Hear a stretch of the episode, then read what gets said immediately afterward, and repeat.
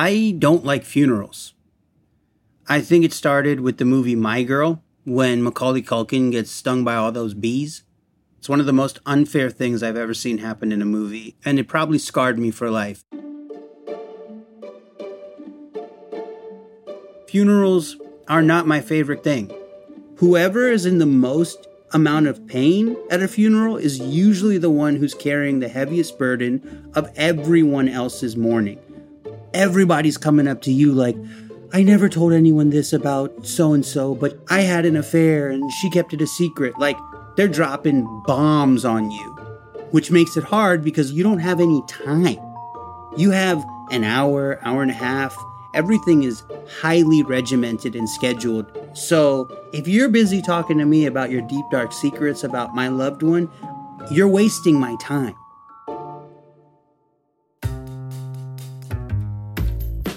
I'm Utkarsh Ambudkar, and this is Close to Death. Today we're closing out the season with a story from the writer and producer Greg Heller about a different kind of funeral. I actually started thinking about this stuff a long time ago because I saw my first dead body when I was 12 years old. A friend and I were on the beach one morning and we found a diver who had gone out the night before and drowned and washed up on the sand. And until that morning, death was like just this thing, this abstraction, something that was going to happen one day. But the body made it real. And I became really fascinated with death. I also became really afraid of it. And all the funerals or memorials I went to, the ceremonies were religious or nostalgic or spiritual, but they felt really removed from what made my introduction to death so potent the corpse. This rabbi's like flowery musing about the everlasting soul or whatever, it just kind of seemed like a distraction or a lie. It seemed like we were avoiding the body. But I'm going to deal with the body right now. And to deal with the body, I'm going to become the body. We are going to um, inflate my deathbed now. Deathbed, inflate. My deathbed is a cheap inflatable mattress from Costco, the kind you keep handy for drunk friends or in laws. But it should be fine for a corpse. And today, I'm a corpse. I think, I think the deathbed is upside down. We're in the backyard of a friend's house in Atwater Village, Los Angeles, where soon I'll be washed, shrouded, and eulogized. This is my funeral. I've been planning it for a week with the help of a woman named Jill Schock. Jill sees dead people all the time, in person.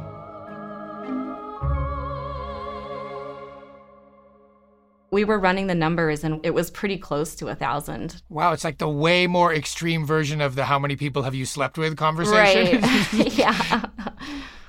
Jill is a death doula, which, if you know what a birth doula is, is kind of like that. Only instead of guiding new life into this world, she guides old life out of it. I mean, not all of her clients are old, but they are all about to die. And so am I. Not really. I'm just practicing. And Jill's gonna help. I think most people associate doulas with giving birth and wearing a lot of Lululemon, but you are a death doula. What does a death doula do? Well, I might still wear a lot of Lululemon. I think everybody has this past year. Um, but really, in the same way that a birth doula would approach their pregnant and laboring client, I approach people who have terminal illnesses and walk them through their planning and their laboring process as well. A lot of people don't know that death is an actual labor. It can take anywhere from about one to three months, not sudden death, of course. Um, so right, sudden yeah. death is much faster. Very fast. Sudden death should not take three months. No, I'm helping people navigate. I'm doing a lot of emotional support a lot of shepherding, if you will, um, and making sure also all their logistics and paperwork is in order so they don't have to worry about it. Um, there's a lot of paperwork, meaning like if you die and you haven't filled out the paperwork, are you do you not are you not dead? What is the paperwork? Like, if I'm terminally ill, what paperwork do I have to file? Well, first, if you're terminally ill, or even if you're 18 and over and healthy, you really want to fill out your advanced healthcare directive, which basically says if something were to happen to you and you can't speak for yourself anymore, who do we call? And then the other set of paperwork literally is the paperwork that declares that you're dead, is filing everything for your death certificate with the funeral home. Why did you start doing this? Were you always fascinated with death? Um, you know, I did grow up with the cliche things like reading Edgar Allan Poe. I think when I grew up, I had the Goosebumps books and whatever. Really, the first time death affected me was at the age of 21. I was engaged to be married to somebody, and his father died. And I was just like, okay, so is someone supposed to help us, or are we just going to flail around? And we just flailed around, and the whole family got torn apart. And I just didn't want to see that happen to anybody else. So I became the help.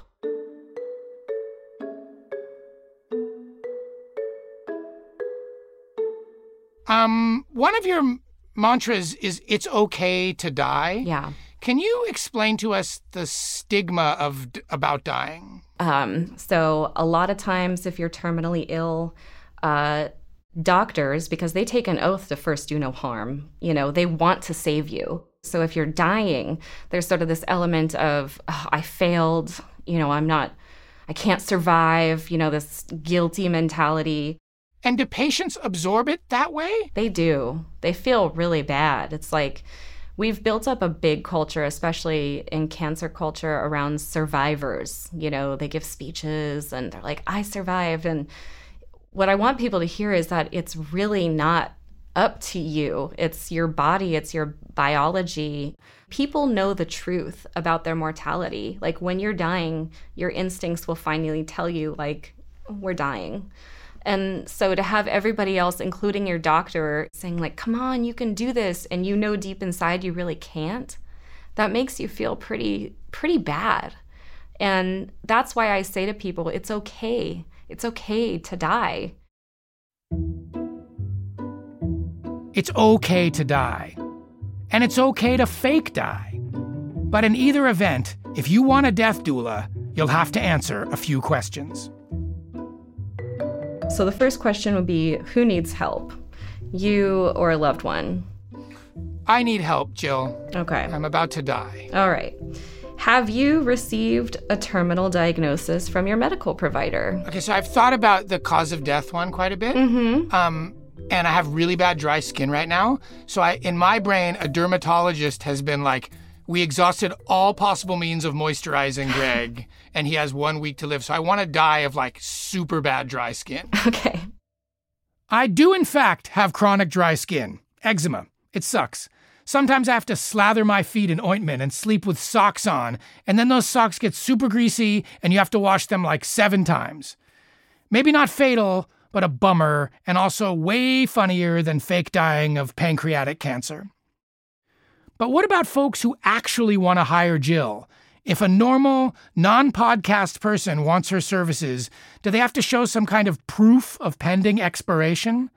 What if you wanted all her comfort and compassion so badly you just lied? I would catch you. There are people who have thought that they are dying and they are not dying, and there's many reasons for that. Um, But wait, hold on. So people with like a psychosomatic illness Yes. have attempted to have you render services. 100%, yes. And you basically like called up, you said, hey, you're lying about dying. I said, you know, when was the last time you go- have you gone to the doctor? What does your doctor say? Well, I don't go to the doctor because I don't trust the doctor. So I do hear that a lot. But if you're not dying right here, right now, you're not appropriate for my personal practice. So, a note for the dying. Get a note that you're dying. And if you do employ Jill as your death doula, just know she will be at your side for all things end of life, no matter how painful, bittersweet, or intimate. I've heard some pretty gnarly confessions. Um, there was one there. I didn't know this was possible, but I had a client who had cancer on her clitoris, and uh, Very specific. What a specific cancer that is. right. I I don't know how that happened, but she was really funny, and she um, when all her family was around and we were in her final days almost her final words, but she was like, I knew I should have laid off that vibrator. so, yeah. So why do we need you? What's what's wrong with the way most terminally ill people die? Well, what people don't know is that they have the right to do their funeral really in ways that are authentic to them. You don't have to do everything through a funeral home and pay for their flowers and their officiant and their casket and their grave, even. You know, you don't even have to be put in the ground anymore if you don't want to. Um, a lot of my clients choose to have their funeral before they die. I had a lot of fun doing a living funeral for a Cuban family. Like we had the car in the parking lot and we had the salsa music turned way up. Everybody was dancing and although she couldn't really dance, it was so beautiful just to see everybody just dancing and having the best time.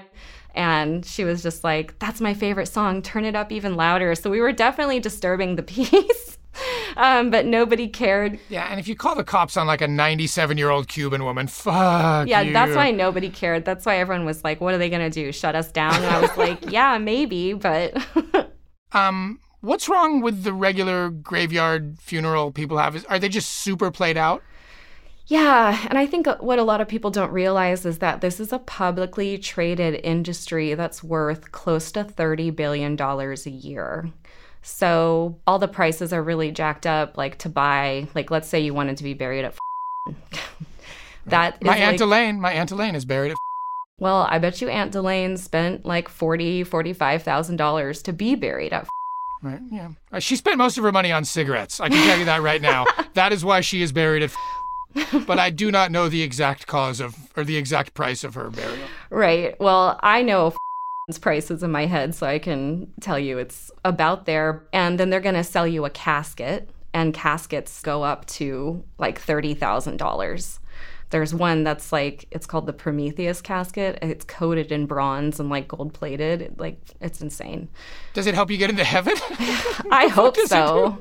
I hope it sprouts wings and flies you to heaven. Um, but then, you know, you have to, there's the cement vault, and then they sell you the whole funeral, you have to rent the chapel, you have to pay someone to turn the lights on, you got to pay for flowers. So they just get you. You know what I'm saying? So you actually don't have to do any of that. You can get a what's called a direct cremation, which is just cremating your body, flame uh, we have water cremation here in California as well. Wait, is that just like a super powerful hose that like sprays you until your body decomposes? Uh, it's acid water. Let's put it that way. it's like cartel shit. Yeah. It really is. Like they put you in a bathtub with acid. Mm-hmm. Jill, you guys. I just can I, I realize I'm not one of your PR people, but you have to stop saying acid water. like I just can't imagine if you're putting the brochures in front of people, someone's like acid water. That sounds cool. Sounds pleasant. That just like can't you call it like the dissolving pool or something? Isn't there some other way to call it, like the pool of absolution or something? Anyway, that would be nice. Something to think about. Okay, hard pass on the acid water and harder pass on Aunt Elaine's 30k casket. Surely there are cheaper, less gruesome options. Jill suggests we just skip the pricey burial hardware, keep my body nice and whole, and wrap it in something soft an old school burial shroud, like Jesus had. So we can use any any shroud that's made out of natural materials like cotton or hemp, muslin, uh, things like that. And we can just go down to a fabric store or the fashion district and get a uh, Greg sized shroud. Right, and so it will not be. I know what you, I know what the joke is there, Jill. I'm not that tall. It's fine. It's fine. We can get like a if we maybe they have shrouds for kids or whatever. we can just get the largest kid shroud, and I will totally fit into it. There you go. We'll get a kid's large, and uh, we'll wrap you up, and we can we can also put you know, um, I like to use plants that have good smells and this this is something that dates all the way back to the Victorian era but stuff like lavender or lilies you know it's so cliche but they have this lilies really do have a great smell that masks the kind of tinge of death it's not so pungent but you can smell it it's there and lilies like a college dorm room or whatever where Yeah. people haven't done their laundry in a while the gym and everything Right. smells like ball sweat so um yeah okay um and i can pick like the herbs and spices that go on my body or whatever totally okay yeah i want I think I want cilantro on my body, if that's okay. Oh. Is that okay? Well, some people might be cilantro adverse. Yeah, I don't care, but I, it's, this is my death, Jill. Okay. If these people are cilantro tasters and they think it tastes like soap, they can fuck off. it's my body. I think I want people to drink alcohol at it. I want there to be really good Mexican food. Yes. Um, I want to be really in control of the music. Yeah. And I would like to be outside. A lot of my favorite memories of being alive are of laying on my back and looking at the sky. Yeah. Um, and I th- and I feel sort of most calm when I'm doing that. I think that's all really good. That's that's a good lineup. I would love to attend your funeral. It's gonna be a good funeral. we should be saying that to everybody. Like, God, I'd love to attend your funeral. That sounds like it's gonna be really fun. I, you know, that's. I think we should. I'd love to see us get there in a cultural aspect. Yeah, that would be a really interesting sea change to get to know someone for a while instead of saying something lame like, I bet that guy had a good bachelor party or whatever bullshit. Yeah. To say, like, oh my God, I, I really want to go to that guy's funeral one day. Yeah. A good funeral. I'm going to have a good funeral with warm words, authentic tacos, and a few bespoke surprises for those who send me off. I picked up the fabric for my burial shroud. Three yards of Pantone 294. Dodger blue, my color for eternity. And I know if God is real, by the time this podcast drops, we will have repeated as world champs, thus negating all your whiny bullshit about an asterisk in 2020.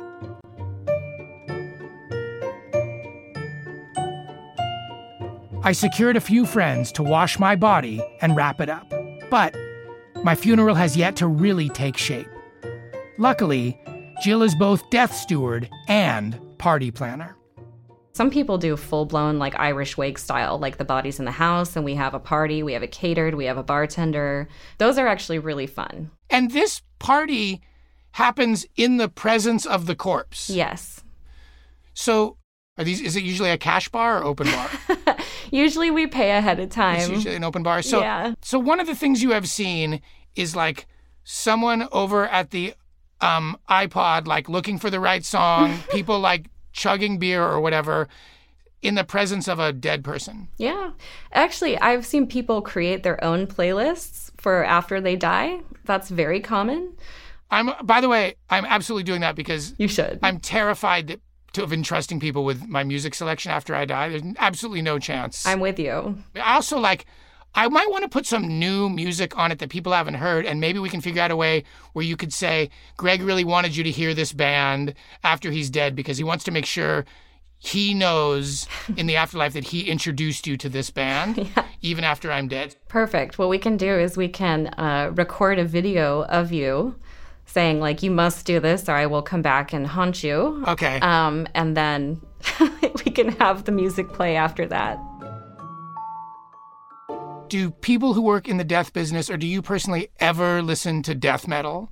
Do you ever listen to like Deicide or Cannibal Corpse to get really pumped for a day at work? Cannibal Corpse, yeah, sometimes, yeah. And it, it's funny, like some of us, you know, you might expect that some of us are very like gothy or whatever, and we do, we all do have our edges. Jill, that was an excellent answer. I was actually just kind of trolling you a little bit, but the correct answer is yes, I listen to Cannibal Corpse before I go to work as a death doula. Yes. And I, I like suddenly am much more attracted to your job.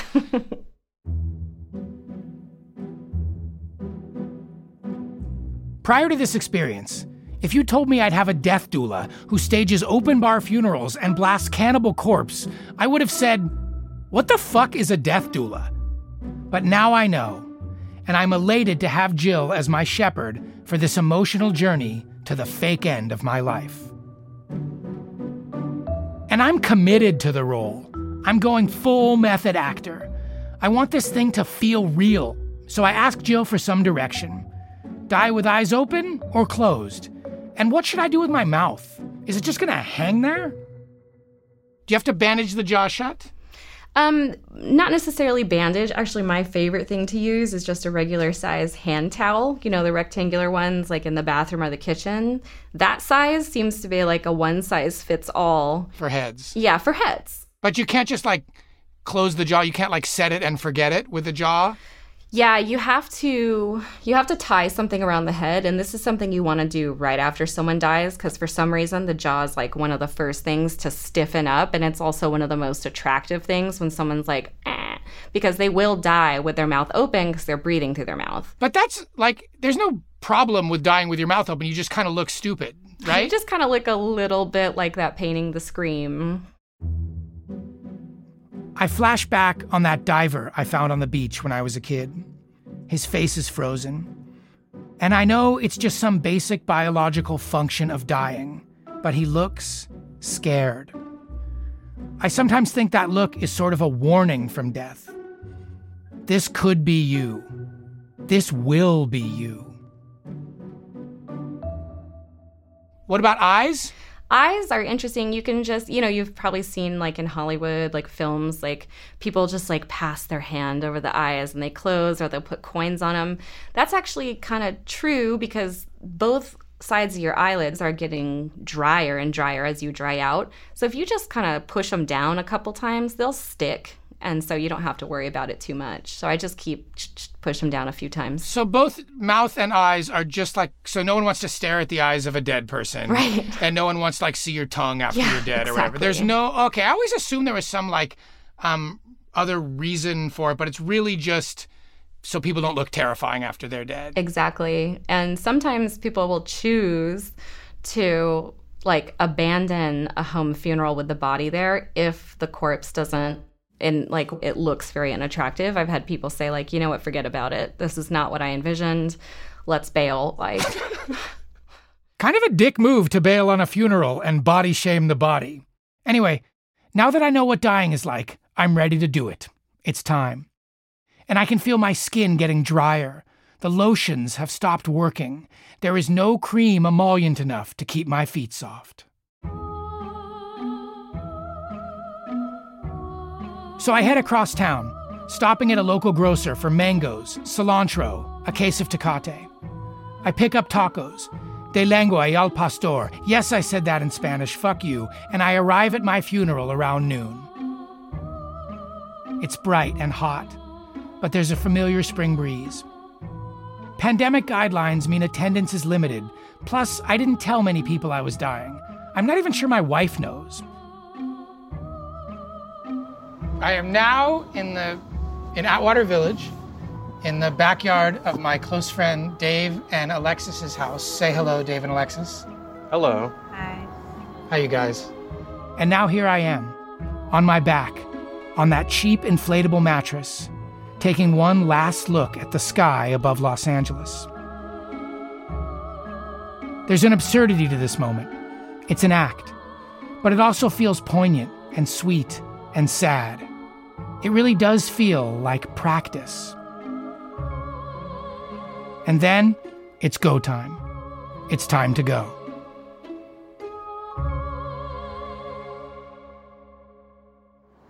Jill, are you here with me? I'm here with you, Greg. Thank you, Jill, for being here with me. Jill, my skin is so dry. I cannot wait to transition, and I think I am. I think I'm ready, Jill. Okay.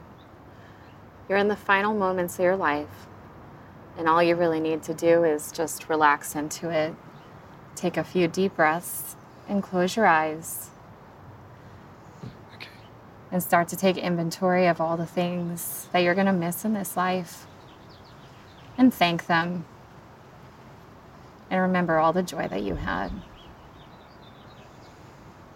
Jill, is it possible for me to take like a sip of Tecate before I pass? Absolutely. Okay. There you go, Greg. Last sip of Tecate. Final sip of beer.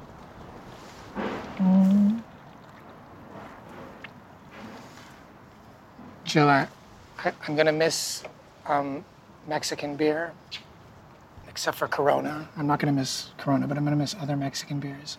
Okay, Jill, what do I do now? How do I die? Just relax into it. Take a few deep breaths, and in a moment, you should be dead. Um, goodbye, everyone. Goodbye, Dave and Alexis. Bye, Greg. Thank you for letting me die on your lawn. Okay, I am going to die now. All right. All right? Okay. If you know me, even if you don't, this is the moment you've been waiting for.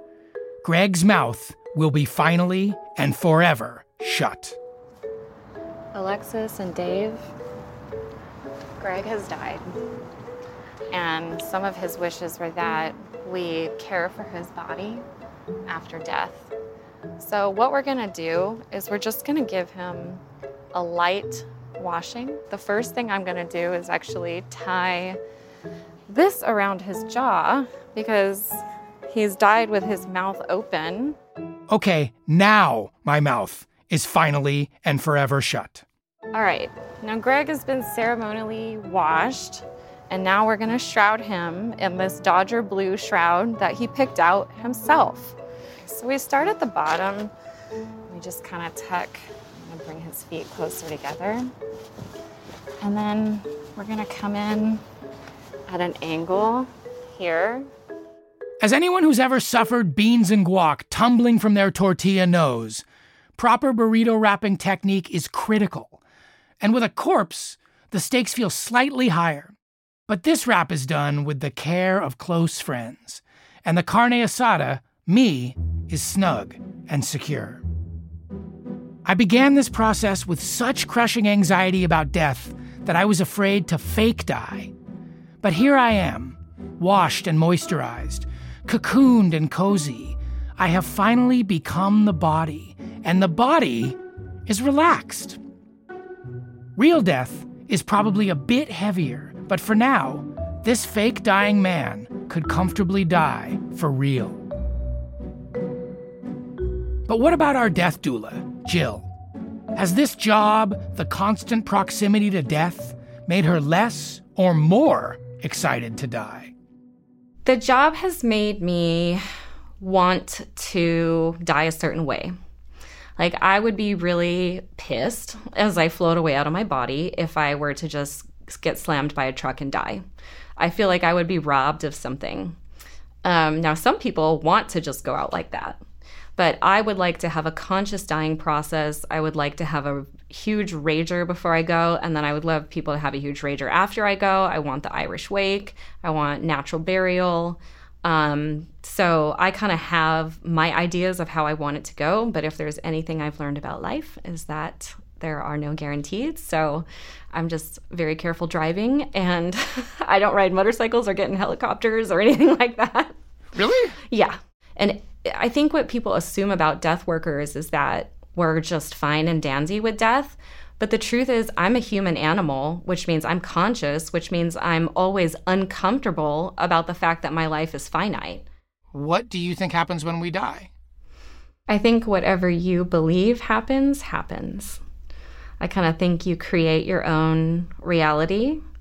Um, I think so what my belief is is you kind of you sleep into it and i really do think it's kind of the atmosphere is like that dream within a dream type feeling where you're deep into it and Like Inception. yeah It's exactly. a dream inside a dream? yes You don't get to know what happens after you die. But with good fortune and the right guide, you can know what happens when you're dying. Of course, there's no bitchin' personalized bye bye party if you're, say, torn apart by wolves. But sudden death does have its upsides. No anticipation, no anxiety, it's more memorable. I mean, is there anything lamer than natural causes?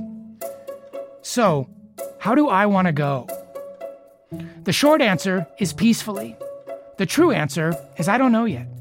I'll figure it out later. I have so much life left to live. And now, the conclusion of my funeral. So Greg's been shrouded. He's been adorned with cilantro, a mango, and rosemary. And Alexis, I know you've prepared some words. Yes, thank you. All right. Hi, everyone. Thank you for being here. For those who don't know me, my name is Alexis, and I had the great privilege of working with Greg for many years. But to me, he was more than just a boss or mentor. He was also a close and loyal friend. So it saddens me to see him now, dead, on an inflatable mattress in my backyard. Greg recorded a message for us to play today. I'd like to play it now. Greg is dead, he died, he stopped being alive. He wanted to survive, his skin was just too dry. So he used this time to reflect on why he was good. And if you try not to cry, you will fail. Greg is gone, he passed. His time it went so fast. But life it turns and warps, and now he is a corpse. So take a beat and take a seat, cause you're sad that Greg moved on. He's on your lawn, he expired. The soul he had, it left.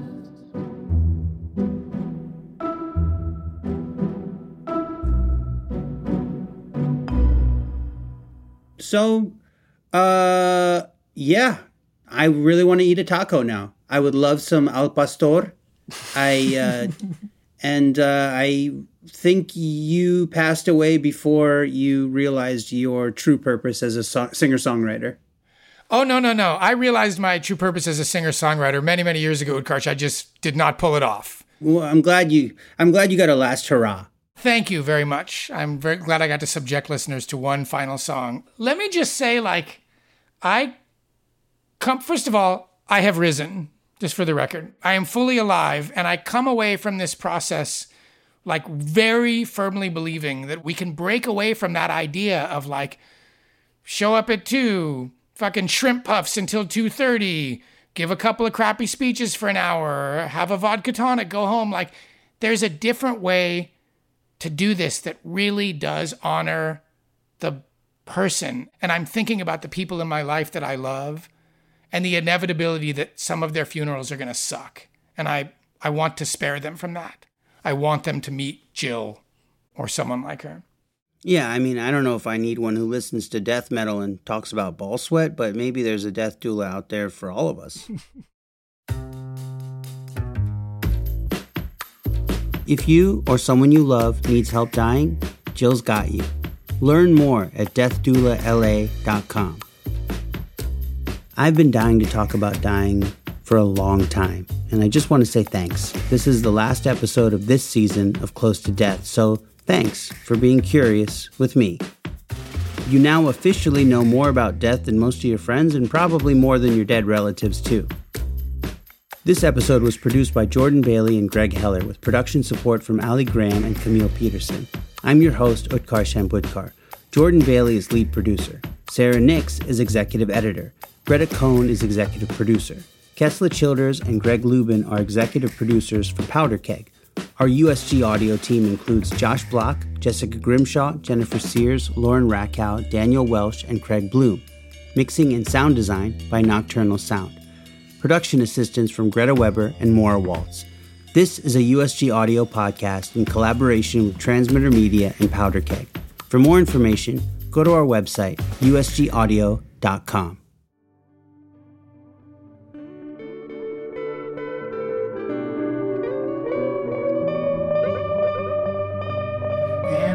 this song comes to an end, lift your head and think about something else, like rye bread with pastrami or a taco al pastor, some lions or a film you like a bank account that's offshore, some bills you owe, a cup of joe, pencil lead,